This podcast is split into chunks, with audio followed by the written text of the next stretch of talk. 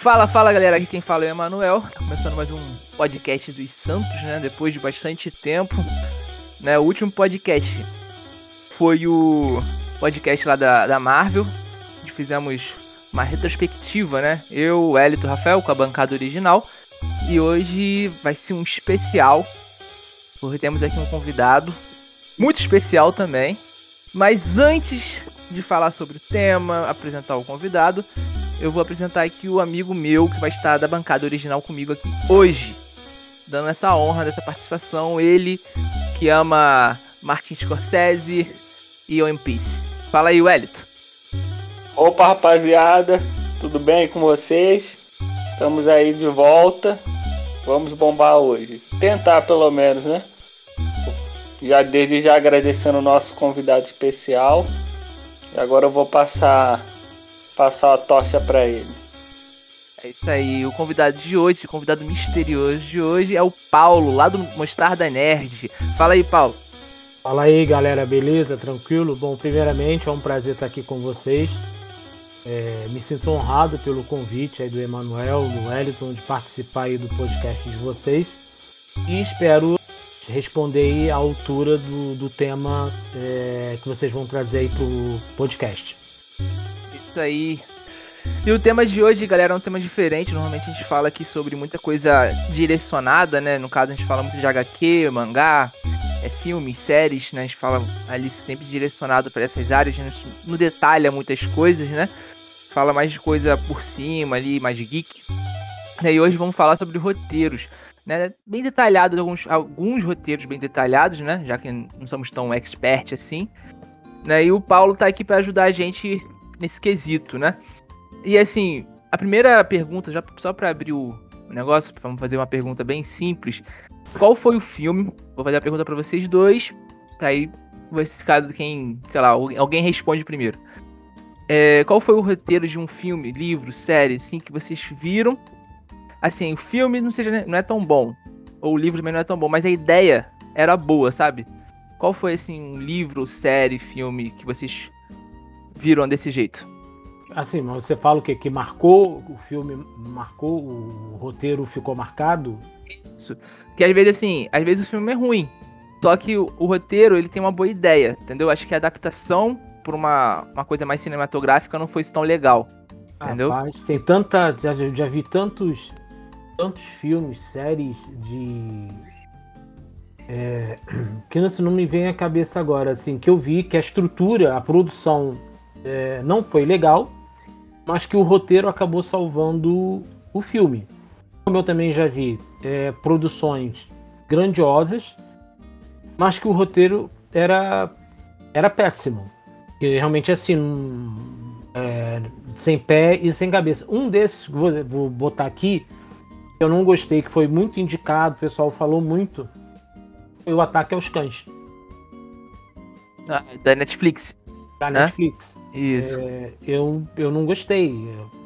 Tanto é, a produção eu achei legal, tranquilo, mas o, o, roteiro eu achei assim sem, sem pé, sem cabeça. Não consegui achar o, corpo desse roteiro. Não te fisgou, né? Não, não. É, assim, a fotografia é linda do filme, né? Mas Sim. Tem, as Mas... atuações também foram bastante elogiadas, né? Mas o roteiro realmente dá aquela derrapada. E tu, Elito? Assim, pensando que eu nunca parei para pensar muito sobre isso, né? Mas assim, parando para pensar aqui rapidamente, eu acho que jogador número um seria um bom exemplo disso, sabe? Porque ele tem uma ideia interessante, ele tenta construir, e com baita de um diretor também, né? um dos maiores diretores da história do, do, do cinema. cinema.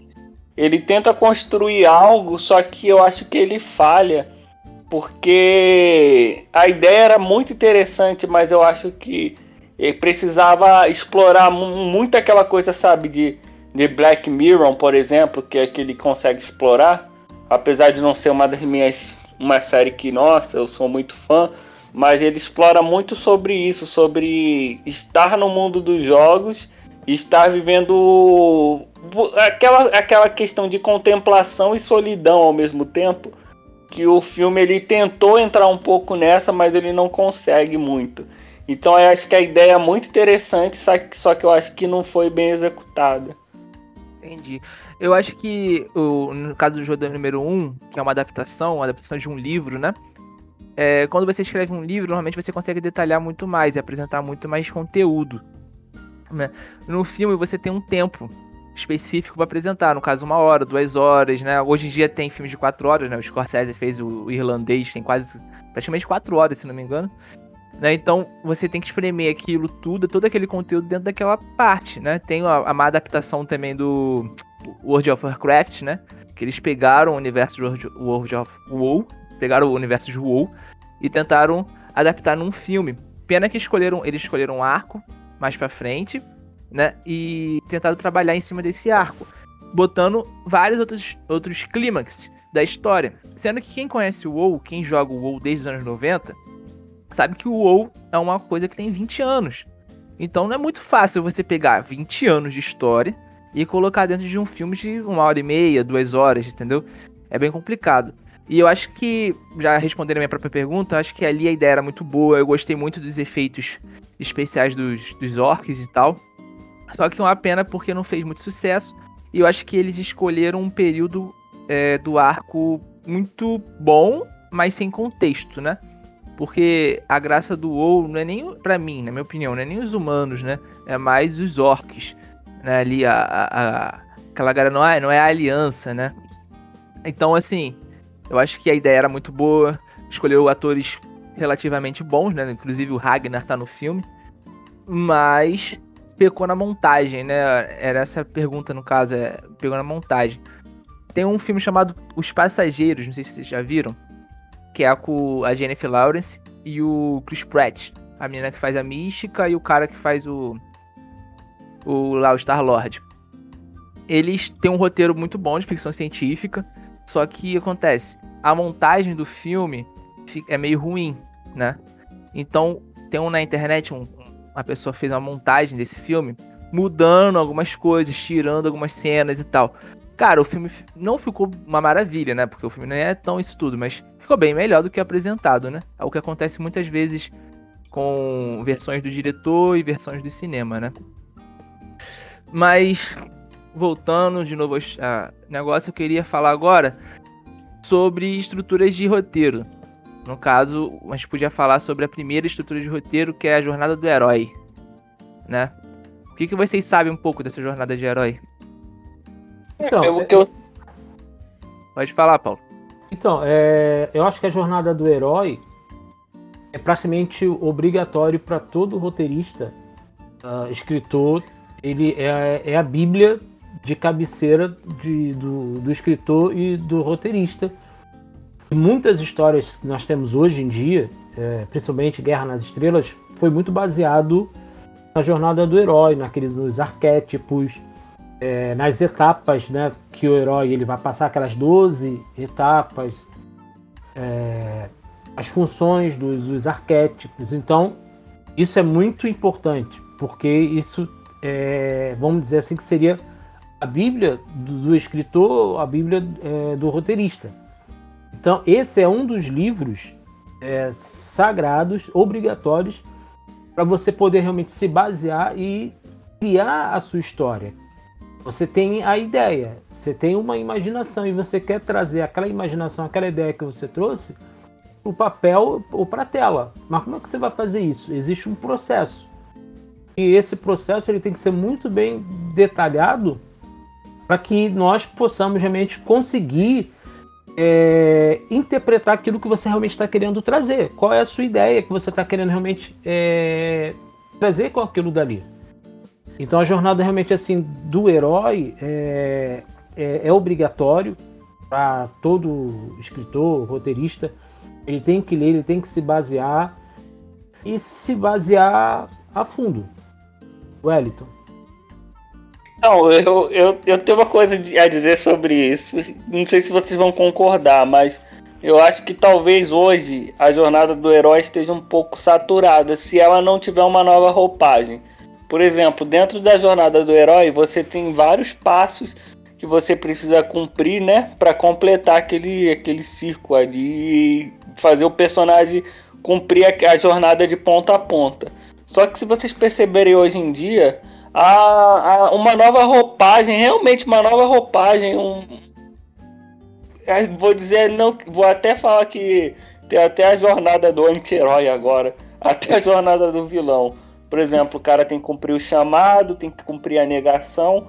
Às vezes o chamado vem, mas às vezes a negação não vem, ele já aceita de logo, de pronto. Às vezes a negação vai estar tá num estágio mais à frente, vai estar tá num, num, num outro momento da história, onde normalmente numa jornada de herói clássico ela estaria ali logo no começo e assim as coisas vão aconte acontecendo. Porque se apenas você seguir como escritor, como diretor, como roteirista a jornada do herói, você só vai estar tá criando mais um personagem bonzinho genérico. Você vai estar tá criando algo que todo mundo já viu. Eu pelo menos penso dessa forma.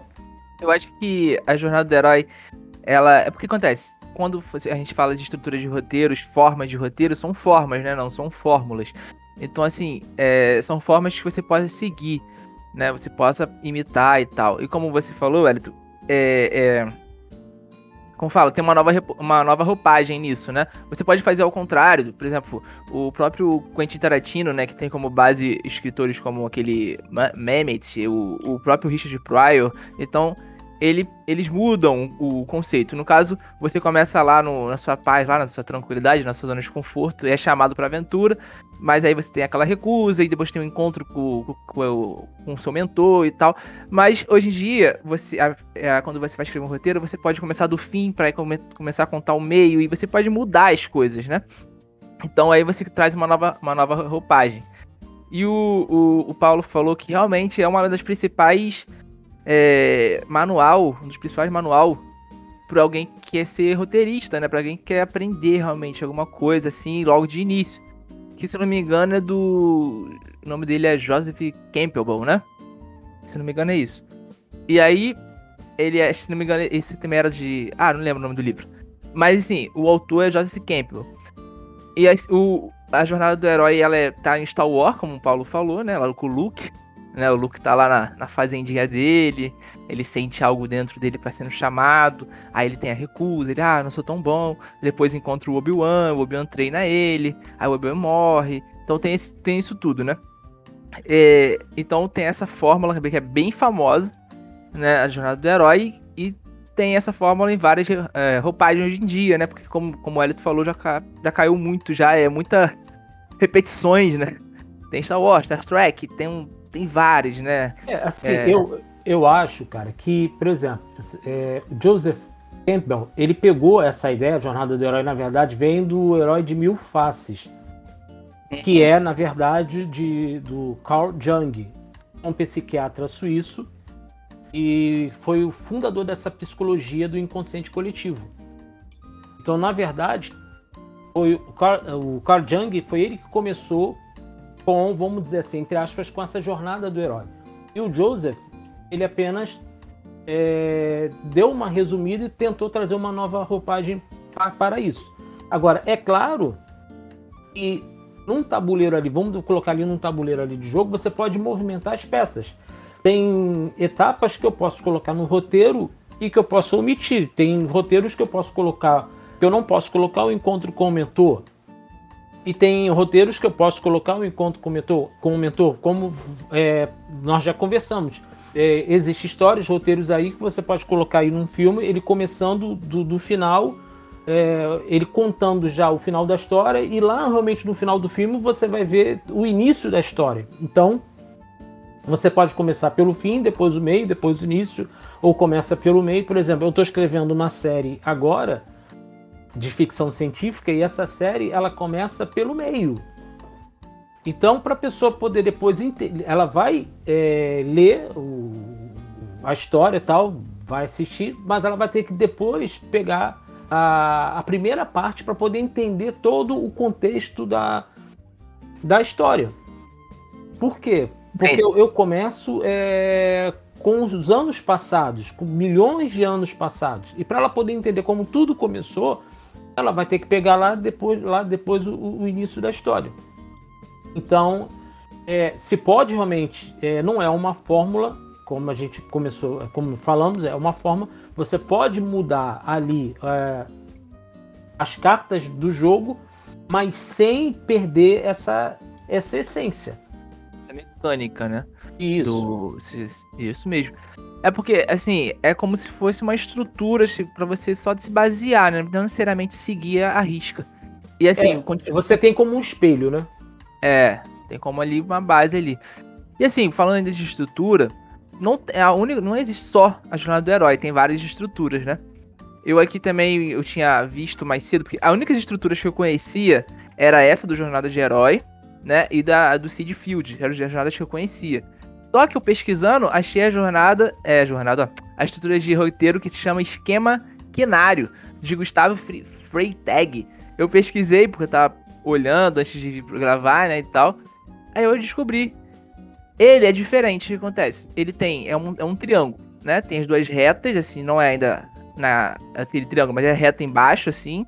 Aí tem a introdução, aí na, naquele, aquela reta que é já formando um triângulo, né, se chama elevação da ação. No caso, você traz o conflito. A introdução você apresenta o universo, e ali na elevação da ação, né, na complicação, essas coisas todas, você traz o conflito para aquele para aquele né, o filme, série, jogo, alguma coisa andar, entendeu? Aí na ponta do triângulo tem um clímax, né? Ali no caso que, que assim, eu entendi dessa maneira, né?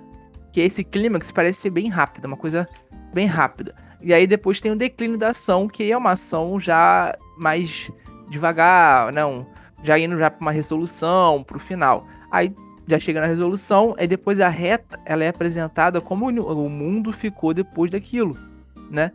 Já que por mais que às vezes a gente escreva histórias para histórias menores, um universo menor, pequeno, né? Você ainda tem um impacto no seu pequeno universo, no seu pequeno mundinho ali, né? Não, precisa salvar o mundo, mas dentro daquele bairro, por exemplo, você vai ter um impacto, entendeu? Então você vai apresentar como era antes e como era depois o universo ali. Você já conhecia essa esse esquema de de roteiro? Não, assim, eu já tinha dado assim uma, uma, uma pincelada nisso, mas acho que a, a grande massa fica muito concentrado é, na jornada do herói, Sid Field, manual do roteiro. Tem um outro também o pessoal é, lê muito, é o Robert McPhee. É, ele tem vários livros aí escritos, a história, a substância de roteiro, que é muito bom também.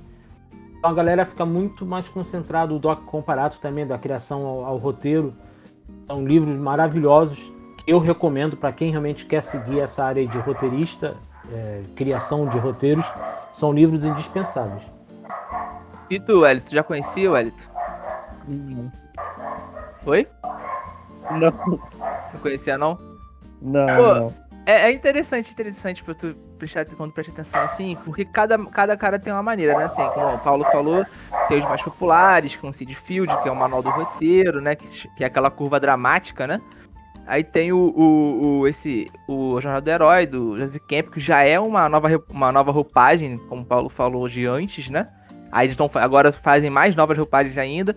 Né? Mas vocês podem ver que há, há milhões de maneiras, milhões de formas de roteiro. Né? E você, assim, quando a pessoa se interessa em escrever, usar como base para então ter um conhecimento a mais, é interessante. Mas você mesmo, a pessoa mesmo, ela pode é, criar uma nova, uma nova forma de roteiro, né? O, o Quentin Tarantino tem uma entrevista dele que ele tá assim, dando, lógico, dando entrevista é quase um estudo, né? E ele fala sobre os diálogos dele e de algumas pessoas que ele se baseou, porque quando você lê é, muito ou vê muito filme, por mais que você não queira imitar aquele cara, queira ou não, você vai ter como base ele, vai ter uma uma inspiração nele e tal. E ele tava falando de inspirações conscientes que ele tinha, né? Que é, como eu falei, David Mamet, Richard Pryor, né? E outros caras, são três. E a inspiração que ele tinha inconsciente, por causa de um cara lá que ele via. Eu esqueci o nome agora, até porque o nome é Servo. Então, assim. É... Ele, sem querer, se inspirava nesse cara e fazia o diálogo. E uma coisa muito interessante que ele fazia, que ele falou quando ele começou a treinar, é que ele ia ver um filme, assistir um filme, e quando chegava, assim, depois em casa, no cinema, chegava em casa, ou tinha um tempo, ele reescrevia aquela cena que ele lembra do filme, e quando tinha as partes em branco, ele preenchia com a ideia dele para ficar legal naquela cena. E assim ele foi conseguindo aos poucos conseguir escrever o dele, entendeu? Eu acho, eu acho interessante. Você conhece alguma técnica de treinamento, assim? Treino, alguma coisa assim? Assim, assim eu acho que cada um cria a sua própria técnica. Por exemplo, eu tenho, uma minha, eu tenho a minha técnica. Qual é a minha técnica? Se eu quero escrever, eu só consigo escrever roteiro ouvindo música. Se eu não ouvir música, eu não consigo escrever porque eu me habituei dessa forma. Mas qual é a minha técnica? Se eu escrevo uma história de drama, eu vou ouvir música de drama. Para que eu possa ir é, buscar inspirações.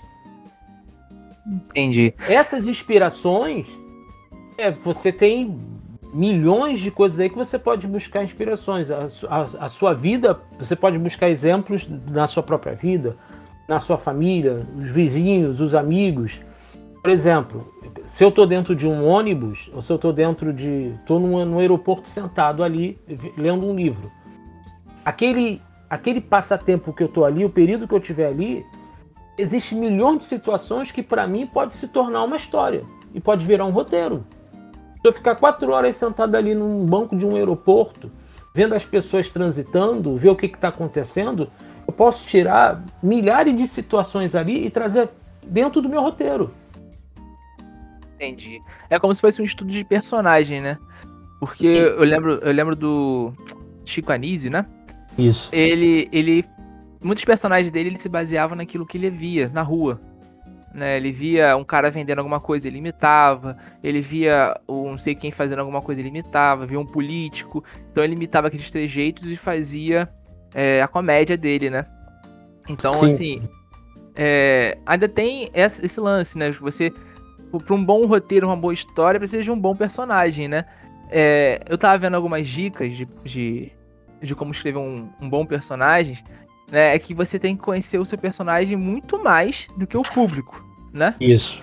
Porque, por exemplo, às vezes não vai, não vai entrar na história é, o que aquele, personagem gosta de comer, o que aquele personagem. É, quantos anos aquele personagem tem, que ano ele nasceu, se ele machucou mindinho.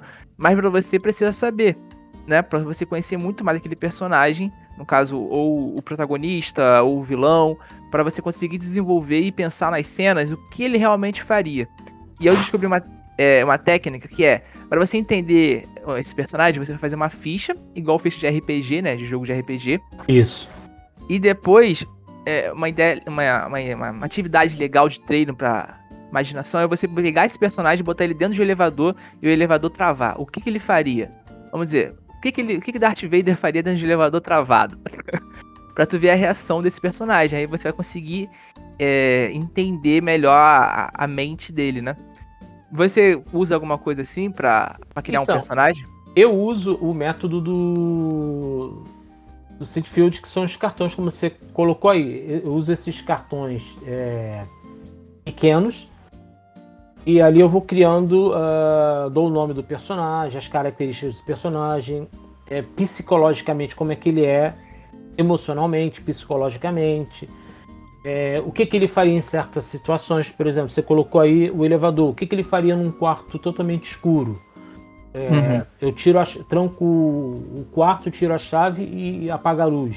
Tiro a energia desse quarto. O que, que ele vai fazer ali? Como é que ele vai, como é que ele vai sair daquela situação? Então você coloca aquele personagem é, numa certa situação e espera. Agora, uma coisa interessante que às vezes quando você começa a você começa a criar o roteiro e coloca o personagem ali e você vai escrevendo, criando, o próprio personagem vai criando vida própria. E ele vai vai te direcionando. Entendi, é bem é louco muito, isso. É, é, muito louco, porque você começa, por exemplo, você começa falando é, de um personagem, vou botar aqui bem de uma forma bem abstrata, é, maçã. Ele lá começou lá o personagem maçã, mas no final ele vai acabar como um personagem abacaxi. Entendi. Porque na ele... história ele, ele vai criando forma, ele vai criando corpo, e esse personagem ele vai dizer para você, o autor, o que, que ele quer. Entendi. Wellington, você tem, você já viu algum personagem, tipo assim, que ele, ele quase fala com você. Eu sei que você fala muito do Luffy, né? Do One Piece, que ele é muito carismático. Mas você já, já viu algum personagem, por exemplo, um vilão que tu fala, caraca, mano, o vilão, assim, parece que ele é tipo quase real. Se ele botasse ele no mundo real aqui, ele ia viver assim, normal. Eu acho que essa questão do, do personagem se comunicar com, com a pessoa vai mais da pessoa do que do próprio personagem, sabe? Uhum. Porque quanto mais você lê, quanto mais você procura entender a obra, você mergulha naquela obra ali, você começa a aceitar aquele universo, você começa a aceitar, você começa a ter até empatia, talvez você até chore, você comece a sentir o personagem. Mas eu, particularmente, eu vou dizer o meu tipo de, de personagem que mais, mais toca comigo. Apesar de eu mesmo já ter dito aqui que o Luffy ele é um, um, personagem, por exemplo, que eu gosto muito, talvez seja o meu personagem favorito em Shones, mas o tipo de personagem que eu mais gosto são os personagens que são humanos.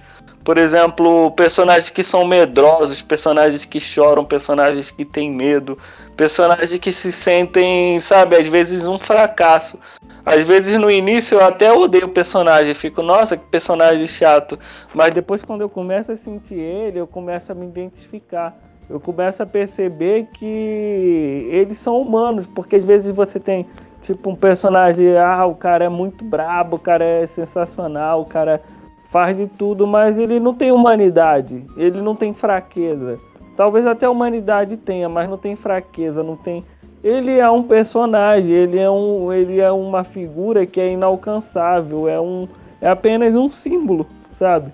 E já os personagens que cometem erros, falhas e às vezes cometem até, fazem até besteira, talvez até os vilões, eles sejam mais humanos do que os próprios considerados mocinhos. É, o que acontece com o Super-Homem, né? O Super-Homem ele é como se fosse um deus, assim, né? Ali inalcançável. E aí tem um, o Lex Luthor, que por mais que seja um vilão, ele é muito mais humano, né? Ali ele sente inveja, ele, ele, ele quer sucesso a qualquer custo, né? Ele, ele é muito mais humano, ele, ele tem medo, e Super-Homem não. Super-Homem ele é muito mais intocável. Ele é, ele é todo bom, né? Igual lá ele no. Tudo, né? Ele é só. Ele é um. Ele é um cara que não existe na vida real. Superman, então, All Might, esse é porque... tipo de personagem. Já o Batman, por exemplo, eu, quando eu assisti o último filme do Batman, vou dar spoiler não, tá? O, quando o Batman ele entra e você fica assim, nossa, o cara é simplesmente louco. Imagina você no lugar dos investigadores vendo alguém todo vestido de morcego entrando dentro de uma cena de crime. O cara é totalmente surtado, mas você consegue imaginar que talvez aquilo ali consiga existir, sabe? É palpável. Já o Superman é algo que ele não tem maldade, não tem. Você consegue até dar uma passada de pano por ele não ser humano, né? Mas é só um exemplo. Tem vários outros personagens que que não tem esse tipo de fraqueza. A fraqueza do cara é ser bom, bom demais. Entendi. É porque assim, quando você pega a Liga da Justiça, ela, ela com, como um todo, ela é muito inalcançável, né? tô falando dos principais ali, Super-Homem, Batman, Mulher Maravilha e tal. Por mais que o Batman ele ainda seja louco, tem essa loucura dele e tal, é mais um pouco, um, entre aspas, mais um pouco pé no chão, né? Eles são muito inalcançáveis.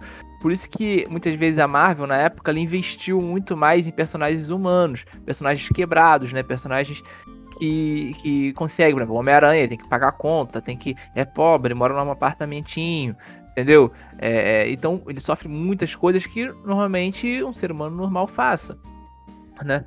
É, e assim, eu lembro também do, do, do Watchman, né? Do Alan Moore também, ele pega os super-heróis e põe super-heróis ali, alguns como a, a escória da, da humanidade, né?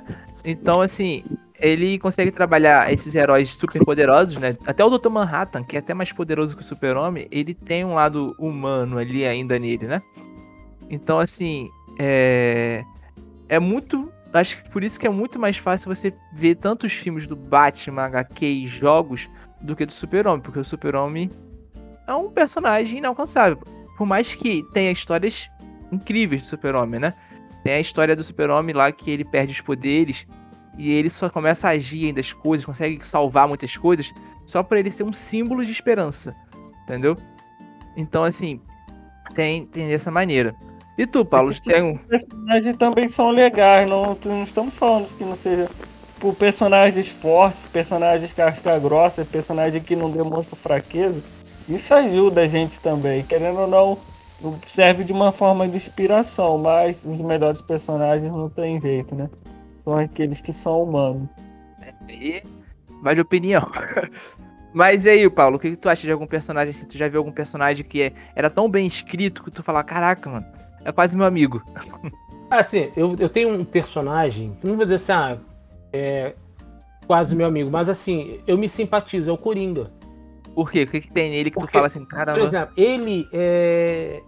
Eu acho que ele é um personagem totalmente humano.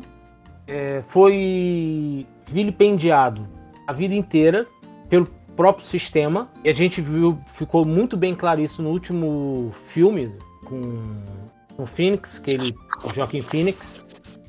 Ali eu acho que foi, praticamente uma obra de, de arte aquele filme, até pela própria interpretação dele. Você vê que ele se revoltou com o próprio sistema. Que talvez ali ele era uma vítima desse sistema. Ele acabou trazendo uma revolução. Então eu, é, existem, acho que por aí na, na vida, muitos vilões, entre aspas, que talvez tenham sido vítimas aí do, do, do, dos sistemas da vida, como, como Coringa. Agora, é, ah, o cara realmente é, é o malvadão tal, mas talvez aí seria o meu malvado favorito, vamos dizer assim. É, é você, você, é porque o Coringa ele não tem uma versão oficial, né? Não. De, de origem. Ele tem. tem várias. Não, ele tem várias versões. É. Eu sou eu o Coringa, eu sou o palhaço, eu sou o Mas assim, ele tem várias versões de origem, né? A versão que tu citou aí do, do Joaquim Fênix é muito baseada no Piada Mortal, né? É. Onde, onde ele cai naquele negócio lá de ácido e tal, né? Que ele perde, ele é um comediante falido, que ele perde a esposa, etc, etc, etc e tal. Nossa. Mas tem várias versões dele, né? De origem. E eu acho assim, é, quando a gente vai citando agora personagens que, de épocas, né? Por exemplo, a gente citou aqui o Super-Homem, citamos o Coringa, o Batman, né? O Homem-Aranha. Eu acho que cada época, a história, o roteiro, o, o artista no, no, geral, assim, que se que escreve, que atua e que faz, que faz os personagens, criam personagens, ele reflete muito a época que ele vive. Por exemplo, o Super-Homem ele é criado, se não me engano, na década de 30 ali, né? Ele é criado na época da Grande Depressão. A, a população americana ela não tinha mais esperança alguma em qualquer lugar. Então, o cara queria um super-homem que, que se, o S do peito dele significava esperança, trazia esperança para aquela população, salvava é, as pessoas indefesas, né, é, trazia luz daquela escuridão que estava naquela época. O Batman ele vem de uma época de filmes no ar, né, de filmes mais no ar ali, tanto que quando ele começa ele até usava arma, então, assim, é, é de cada época. Ele ref, ref, os personagens, etc., então eles refletem as suas épocas, né? E quando, quando você vai escrever um roteiro, é, uma pergunta agora pra vocês, quando vocês vão, no caso, Paulo, né? Depois o Elito, se o Elito um dia escrever um roteiro, é, a gente. Vocês se baseiam na época que vocês vivem, por exemplo, o cinema, o cinema em si, ele tem suas fases, né? Suas fases. É, é, tem a fase dele lá da, dos musicais, as fases dele de é, o herói, com a jornada do herói tudo bonitinho, né? Tem, um, aí tem os filmes que são mais sombrios, que são é, mais realistas, né? Na década de 70, né? Ali, é, onde tem o Scorsese é, e tantos outros, outros diretores começando, né? Na época ali da guerra do Vietnã, eles retratam uma vida muito mais desesperançosa, né?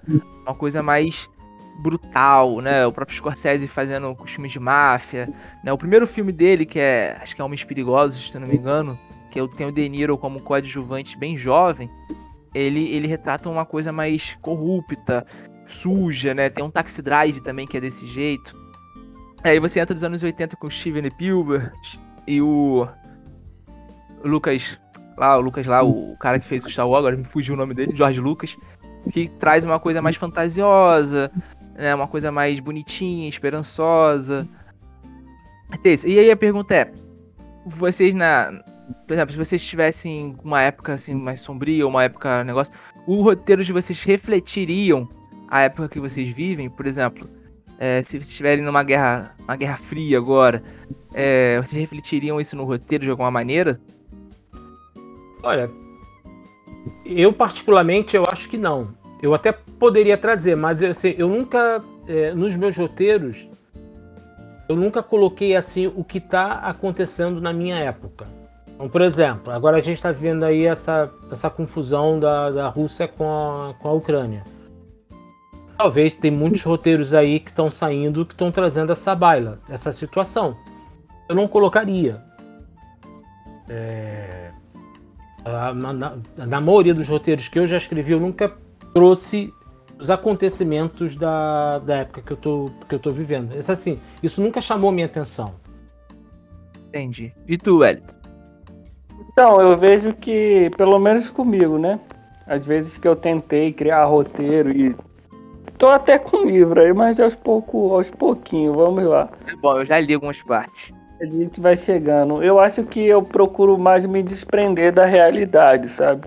Então eu prefiro criar uma realidade paralela do que continuar reproduzindo aquilo que eu já estou vendo. Na verdade é um grande embaranhar, um grande, uma grande mistura ali de, de várias coisas que eu já acompanho desde criança.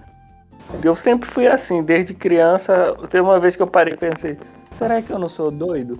Que desde criança eu sempre, vocês dizem buscar forma de inspiração para criar personagens, tal. Eu tenho vários na minha cabeça, só que a preguiça é maior porque desde criança eu vou juntando vários personagens que já existem.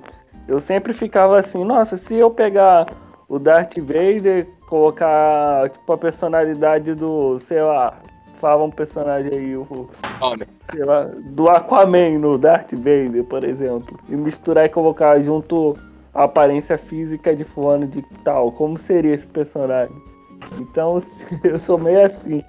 Mas eu acho que é mais para me desprender da, da realidade. Fuga, né? Assim, o Elito falou do livro que ele tá escrevendo aí, futuramente e tal. Eu já li uma parte, é muito bom. É muito bom, eu gosto. Assim, eu não sou escritor, não sou roteirista, né? Eu gosto de ler. gosto de ler, inclusive tá do meu lado aqui Sherlock Holmes, né? E, assim, eu recentemente eu sempre escrevi, no caso, né? Só que eu recentemente comecei a, a mostrar algumas coisas para meus amigos e tal. Mostrei pro Elito, né? Mostrei pra uma amiga minha chamada Karine também. E algumas pessoas falaram, pô, é legal e tal. E sempre tive muita coisa escrita. Eu, assim como o Elito, e um pouco também do, do Paulo, eu, eu escrevo tentando sair daqui, né? Tentando não me, não me afetar com as coisas do, da minha época. Mas para mim é, é quase impossível, porque, vamos dizer, eu vou escrever uma trama política. Queira ou não, eu vou refletir alguma coisa. Por mais que não seja claro ali, seja só, seja só no, nas entrelinhas, né? Por exemplo, vamos dizer, tô escrevendo uma história de fantasia. Aí tem um reino tal, e esse reino quer dominar o outro. Mas por que esse reino quer dominar o outro? Ah, porque ele tem é, armas superpoderosas. Entendeu? Aí ele vai dominar esse reino, mas ele mentiu pra todo mundo. E ali não tinha nada, era só um pretexto para dominar. Bom, vocês conseguiram encaixar onde, onde, onde isso aconteceu na história. Né? Então, assim, eu acho que essas, essas entrelinhas acho que enriquece um pouco aquilo que tu tá escrevendo, né? É, assim, tem, tem o caso do. do não, o Parasita é muito escrachado, né? Mas, vamos dizer, o filme do próprio Batman tem uma crítica social ali, esse novo filme do Batman, né? Tem uma crítica social ali do, do no filme. O Coringa que o, que o Paulo citou, né? Que é o sistema que quebrou o sistema.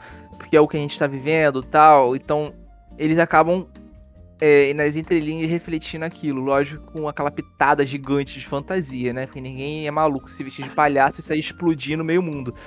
Olha. Mas é o que eu acho. Entendeu? Mas é isso. E voltando lá os, os roteiros, as formas, né? A gente citou aqui o Sid Fields, né? Só para simplificar, existe um livro dele chamado Manual de Roteiro, onde você consegue achar ele em vários locais assim, para comprar e tal, e também você consegue achar ele de graça na internet, que eu acho que é bem mais legal. E assim, qual é a estrutura de roteiro dele, a forma? É uma linha reta, com ato 1, ato 2 e ato 3, né? Apresentação, confrontação, resolução. E aí tem o início, o meio e o fim. Ele é bem mais direto. E tem no ato, em alguns atos, talvez no ato 1, no ato 2, no ato 3, ou você pode ter nos três atos, em um ato só, o ponto de virada, né? Que é aquele é o gancho para você para outra história, tipo, tá numa linha reta aquela ação e do nada ela faz uma curva, né? E assim, a apresentação do primeiro ato, você apresenta o universo, você apresenta aquele personagem, dependendo do, da história que você esteja contando. Sei lá, se é numa Nova York normal, você está apresentando um cara normal. Se é no Rio de Janeiro, você está apresentando, sei lá, alguma pessoa. Tá, se você está no mundo fantástico, tipo o Senhor dos Anéis, você apresentar o universo e o personagem, né? E aí tem a confrontação, que no caso é o, o, o que faz a história andar, né? O porquê aquilo acontecendo. E depois tem a resolução, que acaba tudo bem ou acaba tudo mal, aí decide de cada um. Mas para tu, Paulo, como você vai apresentar um, vamos dizer, um personagem no Senhor dos Anéis, você acha que o universo também é um personagem à parte? Sim, é importante. E conta muito. Porque o pano de fundo que você vai dar a aquele personagem, aquela história, é importante, é indispensável. Porque um faz parte. É, eu não posso falar, por exemplo, como é que eu vou falar da história da, da, da, do cha, da Chapeuzinho Vermelho se eu não tiver a floresta? Se eu não tiver a casa da vovó? Então, é, uma coisa tem que estar interligada com a outra. Então é importante eu falar desse universo. Explorar também, dar cor a esse universo. Tem um, um filme que é da Netflix que eu gostei muito, mas muita gente caiu, caiu matando nele, que é Bright, que é um filme com o Smith que se, ele, ele, ele tenta imitar o Shadowrun, né, que é do RPG lá, que mistura uma coisa urbana com uma coisa de fantasia, né, com orcs, fadas, esses negócios, mas no mundo real, no mundo normal, com crimes, governo, é, sabe, essas coisas todas que a gente vive normal. E o filme eu achei muito bom e o universo que eles apresentam, eles apresentam um universo ali, aquele universo, só que ele tem muito mais coisa a apresentar, ele é muito grande né? Tem muita história, tem um passado, tem um o porquê chegou aquilo, né? Eles ficam falando lá do, não sei o que das trevas e tal. E quando você trabalha esse filme, né? Você tem, como eu falei antes, você tem uma hora ou duas horas assim para apresentar. Como você faria, Paulo, se você fosse fazer um filme com um universo gigante e um filme de lá de uma hora e meia, duas horas, para você apresentar não apresentar o universo todo, mas apresentar um universo que a pessoa consiga é, abraçar, aceitar ele. Você, você dividiria esse filme em uma trilogia? Faria um filme só? É assim, porque depende muito da, da amplitude desse universo. Hum. Então, se esse universo ele é muito amplo, se tem muitos personagens, se tem muito, é, muitas tramas e subtramas, eu não vou poder colocar isso em uma hora e meia, num, num, num longa-metragem. Talvez eu vou ter que dividir isso em três partes. Por quê? É, a, a, o que acontece muito, no, por exemplo, num filme, você bota aí de 90 minutos, é, esse filme, o, quando o roteiro ele é bom, ele segura você nos 10 primeiros minutos. Se os 10 primeiros minutos um filme ele não conseguir segurar você, então não vale a pena. O bom filme é aquele que te segura do início ao fim e ainda quando acaba. Você fica na esperança de ver aquela continuação daquela história. Entendi. Quantos filmes nós já vimos assim? E tem filmes que você, no, nos primeiros minutos que você quando assiste, quando assiste, você ah, não quero assistir esse filme porque esse, esse filme é horrível. É, por exemplo, vou botar aqui um filme, eu não sei se vocês assistiram, mas eu, eu particularmente eu gostei, Não Olhe Para Cima com o Leonardo DiCaprio. Muita gente saiu a crítica, mas eu achei um filme inteligente, cara. A, a, abordagem do, do filme foi um filme inteligente. O que eles, a ideia foi uma ideia inteligente, por quê? Porque em cima do que está acontecendo, eles trouxeram uma situação adversa, mas em cima de uma coisa que está acontecendo agora, que é o quê? O negacionismo. Enquanto está todo mundo aí negando A, B, C ou D, o asteroide está vindo e está caindo na cabeça de todo mundo e está todo mundo tirando selfie. E, e não estão nem aí para o que está acontecendo. Mas o, é. o, asteroide vai vir e vai acabar e vai matar todo mundo. Mas o pessoal está negando, ó, não tem asteroide nenhum, é tudo mentira. Então assim. É... Oi. Pode falar, pra terminar. Então, assim, é... existem coisas que eu posso contar num, eu boto, botaria num longa-metragem e simplificar ali a minha ideia. Agora, se esse universo ele é muito amplo, ele tem muita trama, subtrama, tem muitos personagens, então seria melhor realmente então, dividir isso aí em, em, três partes, ou em duas partes, o primeiro filme, o segundo filme, o terceiro filme, ou eu tento montar uma série. Em vez de filme, eu vou montar uma série. Que tá acontecendo e, muito hoje, né? É, que tá acontecendo muito hoje. E boto ali a, as temporadas. Como Game of Thrones, Vikings e por aí vai. É, quando tu cita o Não Olhe para Cima, é como eu tinha falado antes, né? Às vezes a arte, ela retrata o que tá passando na sua época, né? E assim, o filme, eu gosto muito do Eu gostei, não gostei muito do filme, né? Não vou falar se é meu filme preferido. Mas eu acho interessante, eu gosto de algumas atuações. Né? Eu gosto muito da atuação da Kate Blanchett, por mais que ela quase não apareça, ela, ela aparece bem pouco, né? Ela é, é a amante do Leonardo DiCaprio. Eu gosto muito da atuação dela. A Meryl Streep não é uma atuação fantástica, mas ela é Meryl Streep, então tá muito bem também. Né? É, eu não gostei muito da Jennifer Lawrence atuando nesse filme, enfim. Enfim, mas não é, não é esse, nós estamos fazendo uma crítica do Olho para Cima. Mas assim, o filme, eu, eu acho inteligente o fato de ele tratar muitas coisas, né, ali. Né, e, tipo assim, tá na cara, né? Tipo assim, tratar sobre, como você falou, do negacionismo, tratar sobre é, várias discussões, né? No caso, superficialidade, todo mundo quer tirar uma selfie, ninguém é realmente de verdade. As pessoas são uma coisa na frente da câmera, mas totalmente outras fora dela. Né? Então é um filme assim que tem a sua inteligência, né, ali por trás. Eu não lembro mais o nome do diretor, mas acho que ele fez num momento assim certo, né? Se encaixou no momento ideal, né? E assim, é o que para mim o que mais trouxe sucesso pro filme não foi nem a qualidade dele, mas sim o momento. Isso. Né? E é uma coisa pra interessante. Foi, foi Por quê? Porque a ciência ali estava dizendo que o asteroide vai vir e vai acabar com tudo.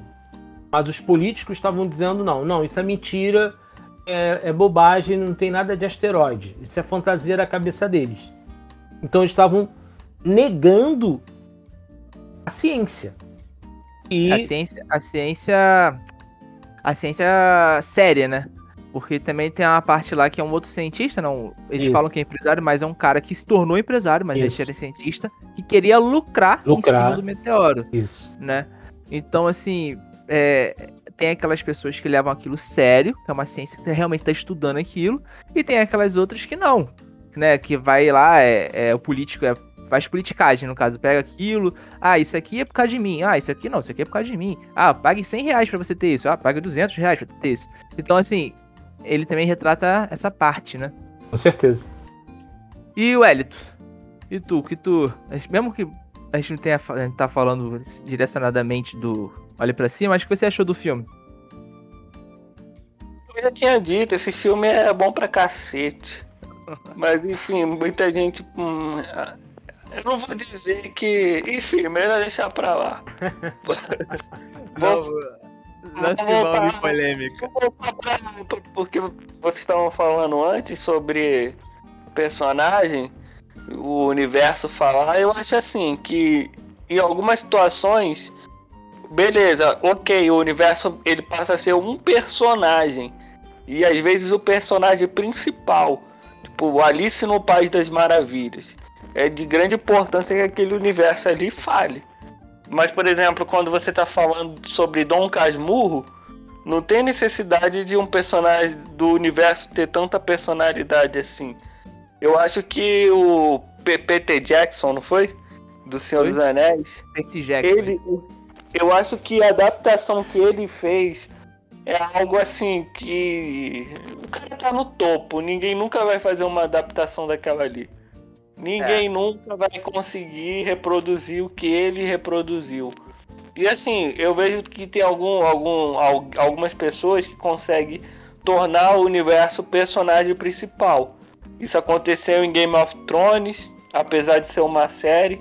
Mas o cara conseguia fazer isso no filme e o universo era o principal e também não era, porque o Frodo também era o principal e o, e o rei também era o principal e o Gandalf também era o principal. Então, eu terei muito é. o que falar sobre isso, né? O cara merece todos os aplausos. quando você vê o filme sem ler o livro do Senhor dos Anéis, ele consegue apresentar várias frentes de batalha, né? É, então aquele universo ele se torna mais rico, porque você tá, exemplo, tá acompanhando o Frodo, tem aquele outro universo ali que ele tá vivendo, né? Tem aquela outra parte do universo que ele tá vivendo.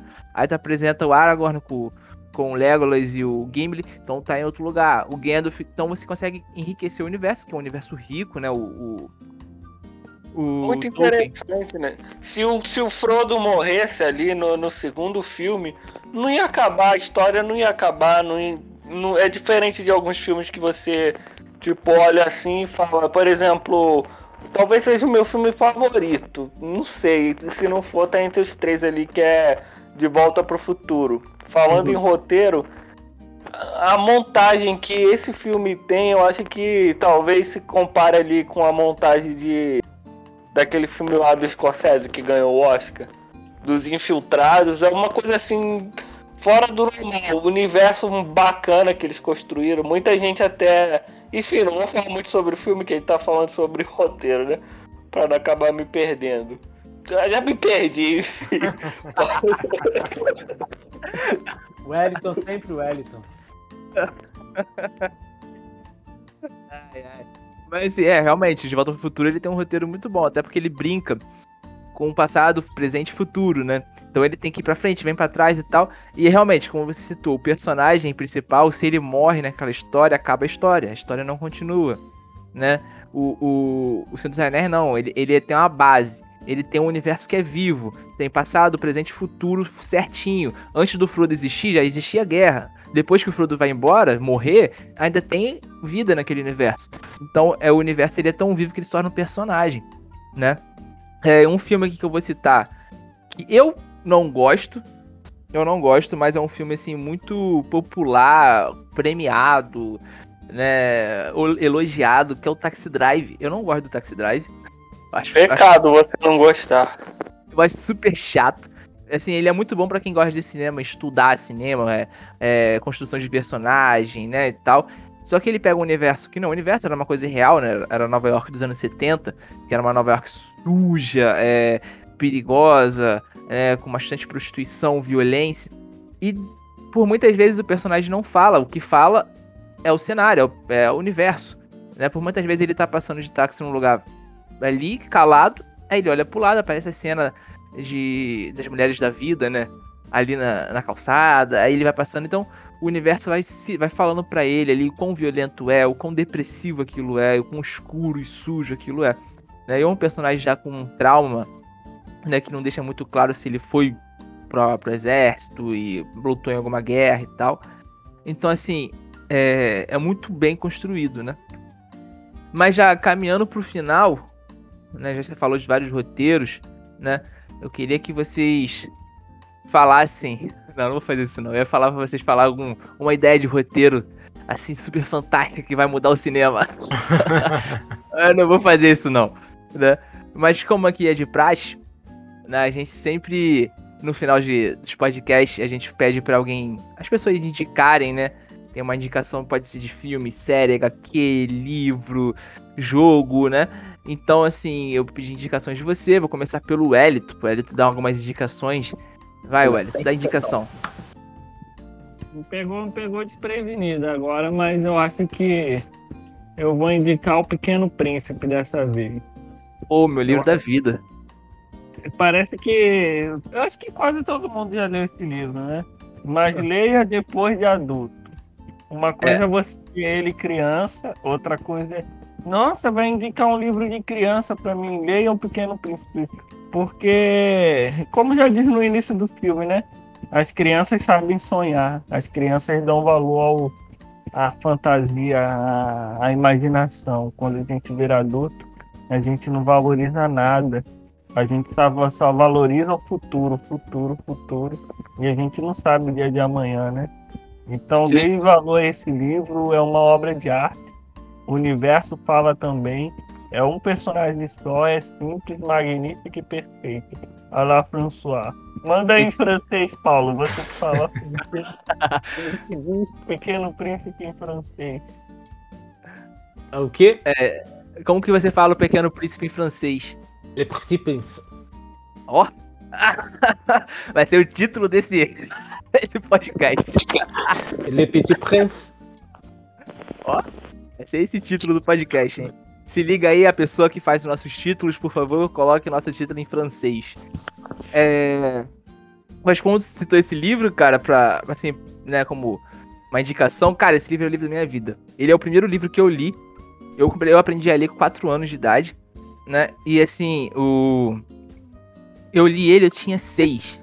Eu li Pequeno Príncipe quando eu tinha 6 anos. Depois eu fui voltar a ler ele quando eu tinha 15. 15 para 16 anos. E eu fui ler ele de novo já, velho, já com meus 22 anos, 23 anos. E aí, cara, é surreal, porque é como você falou, você lê ele criança, tem uma visão, mas você lê ele adulto, tem outra. Só que no meu caso, eu li ele na infância, na adolescência e na juventude, né? Vamos dizer assim, um jovem adulto. Mas assim, é, é, surreal, é muito bom. E cada vez que eu li, ele tinha uma, uma, uma aparência diferente, ele tinha uma pegada diferente, tinha coisas que eu percebi e outras coisas que não. Né? O livro ele retrata muito a vida adulta, por mais engraçado que seja. É, que às vezes a gente, como adulto, a gente mata a nossa criança interior, né? O problema é, é que muitas vezes a gente, a gente mata essa criança interior, a criança é o quê? A criança é inocência, felicidade, alegria, essas coisas. Então você mata isso dentro de você e você vira uma máquina, né? Como, como hoje em dia acontece. Né? Tem que ir lá ganhar dinheiro, voltar, pá, seguir aquele, aquela rotina ali. E aí você deixa de viver. Enfim, depois desse meu discurso lindo que eu vou escrever numa parede. É, Paulo, tem alguma indicação? Então, eu vou pro lado mais, é, mais técnico, é, que eu vou indicar, como a gente já comentou aqui o, o podcast, toda a jornada do herói. Para você, a pessoa que está tá ouvindo, é, que deseja trilhar o caminho do roteiro, de ser um roteirista, de se tornar um escritor, é imprescindível você realmente ter a jornada do herói, porque é um livro que vai te dar uma base a você montar a sua história, montar os seus personagens, criar o seu universo. É, montar um roteiro não é fácil, isso leva muito tempo. É, isso pode levar meses ou até anos para você construir uma história, dependendo do seu tempo. É um trabalho muito árduo você tem que ficar de frente ali para o computador, ler bastante livros, assistir muitas séries, assistir muitos é, filmes, para que você realmente tenha em buscar essas inspirações. Agora, acima de tudo, não existe nada melhor é, do que a melhor inspiração para você criar sua própria história é você mesmo. Você é a sua melhor inspiração para criar as suas histórias, porque você conhece a sua história, você sabe da sua história. E da sua história você pode tirar milhões de personagens. Por quê? Porque no nosso dia a dia, durante a, a, a nossa vida, nós nos deparamos com centenas de arquétipos no nosso dia a dia. Tem, um, tem épocas, fases da sua vida que você é o mentor. Tem fases da sua vida que talvez você tá ali e você passa a ser o vilão. E tem fases da sua vida que você é o herói. Então, na sua vida, você tem as fases, você passa pelas fases aí dos arquétipos que vai se, se manifestando na sua vida. E você também tem as fases das etapas da jornada do herói, que o herói ele vai passar até você chegar ao fim. Então, eu acho que como indicação, eu deixaria a jornada do herói, Joseph Campbell, para você ler, se você tiver depois condições de pegar o herói de mil faces, que é o, o primeiro, você lê também, que é muito interessante. Então eu acho isso aí, você ter isso aí na sua cabeceira para você ler e começar a escrever o seu roteiro, você vai se dar muito bem. E paciência e perseverança. Tá aí. É, realmente, tem, tem, eh, tem um filme brasileiro que é chamado Que Horas Ela Volta. Eu fui ver, o cara demorou 10 anos para lançar esse filme, porque ele tinha escrito esse roteiro lá em 2002, só que ele ficou revisando o roteiro várias e várias vezes. Até ele falar, tá bom, vou lançar. Morbius, Morbius? Oi? Morbius? Morbius? É. Não, Morbius tá maluco. Morbius, Morbius o cara, ele escreveu em, em, um dia e lançou no outro dia. Pô. Ah, entendi tá que era Morbius, perdão. Eu falei, que horas ela volta? É. Filme nacional, pô. Mas assim, a minha indicação, antes de, né, antes de minha última aqui, né, no caso sou eu, eu vou indicar três coisas, certo? É, a primeira coisa, tem um canal no YouTube chamado Narratologia. né? Que ele, ele é uma menina que fica falando lá sobre é, escrita, então também ela ficava falando sobre roteiro, personagens, livros, essas coisas. É muito legal para quem quer estudar isso, quer escrever um dia, quer fazer essas coisas, né? E é muito bom, muito maneiro mesmo. É uma, é uma indicação que eu dou assim, porque eu mesmo faço, eu mesmo assisto, né? Eu sou meio estranho. Nas minhas horas vagas eu estudo sobre coisas nada a ver, eu estudo sobre astrofísica às vezes. Então, assim, é bem legal e interessante, né? E, e com ela eu aprendi que às vezes você vai pegar um tema para fazer o, o, seu roteiro e você tem que estudar sobre aquele tema, queira ou não. Né? Vamos dizer, você vai escrever igual o Interestelar. Tu acha que o Christopher Nolan, ou no caso o irmão dele, que nem lembro era, qual era o nome dele, é Jonathan Nolan, eles, eles são astrofísicos? Não. Mas eles fizeram uma coisa tão boa ali que até astrofísica hoje em dia pega para estudar. Né? Então, assim, é, deixa aí a minha indicação com narratologia. A minha segunda indicação é um mangá, que eu sempre vou indicar, que é o Berserker.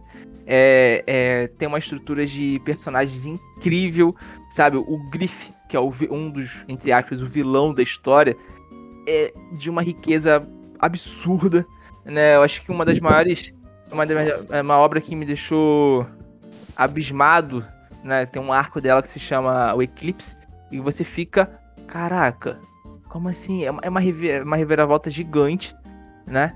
Então, assim, eu deixo essa, essa indicação. E a minha outra, minha última indicação, né, para fechar aqui com chaves de ouro, para você que quer estudar, no caso, é, personagem também, você quer, não quer ler, mas só quer ver, vê Taxi Drive. É chato, muito chato, né, na minha opinião, mas é perfeito para você estudar é, personagem, universo, é, como você vai apresentar aquilo, qual momento que você tem que falar, qual momento que você não fala. Então, é perfeito. Essas são as minhas três indicações. E como o Paulo já citou. Aqui, posso fortalecer um minuto? Vai, fala aí. Indicação de Berserk, porque eu, eu quase falei, só não tive oportunidade durante o podcast. Porque o Grift e o, e o Guts são muito bem escritos. É. Eles são muito bem escritos mesmo. Talvez até mais o Grift do que. Não tem como nem dizer que um é mais, melhor escrito que o outro, né? São dois lados da mesma moeda. E é interessante então, que, como a gente citou aqui no, no, no, podcast, a Jornada do Herói, ele trabalha com a Jornada do, do Herói nos dois, tanto no, no Guts como no Griff. Como, como no vilão, como no, no herói, né? E na verdade ali nenhum dos dois é, são heróis, né? Mas ele trabalha com eles, essa jornada nos dois. E é e um chega primeiro que o outro no ápice, né? E aí que é interessante.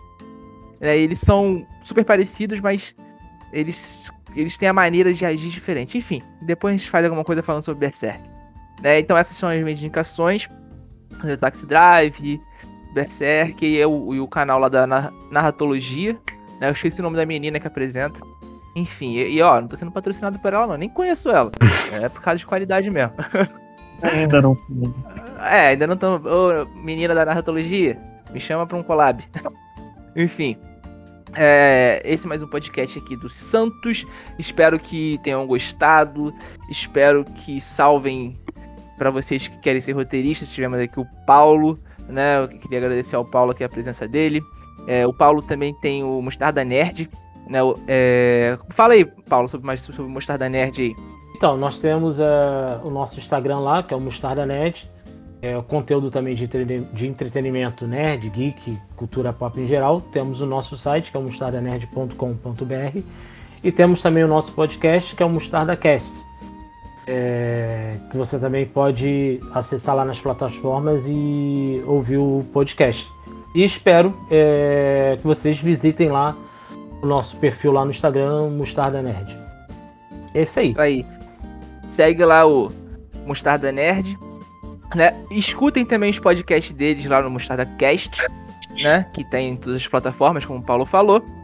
Então, é isso, galera. Valeu, um abraço, fiquem salvos e escrevam. Obrigado Valeu. aí. Abraço, obrigado aí pelo convite.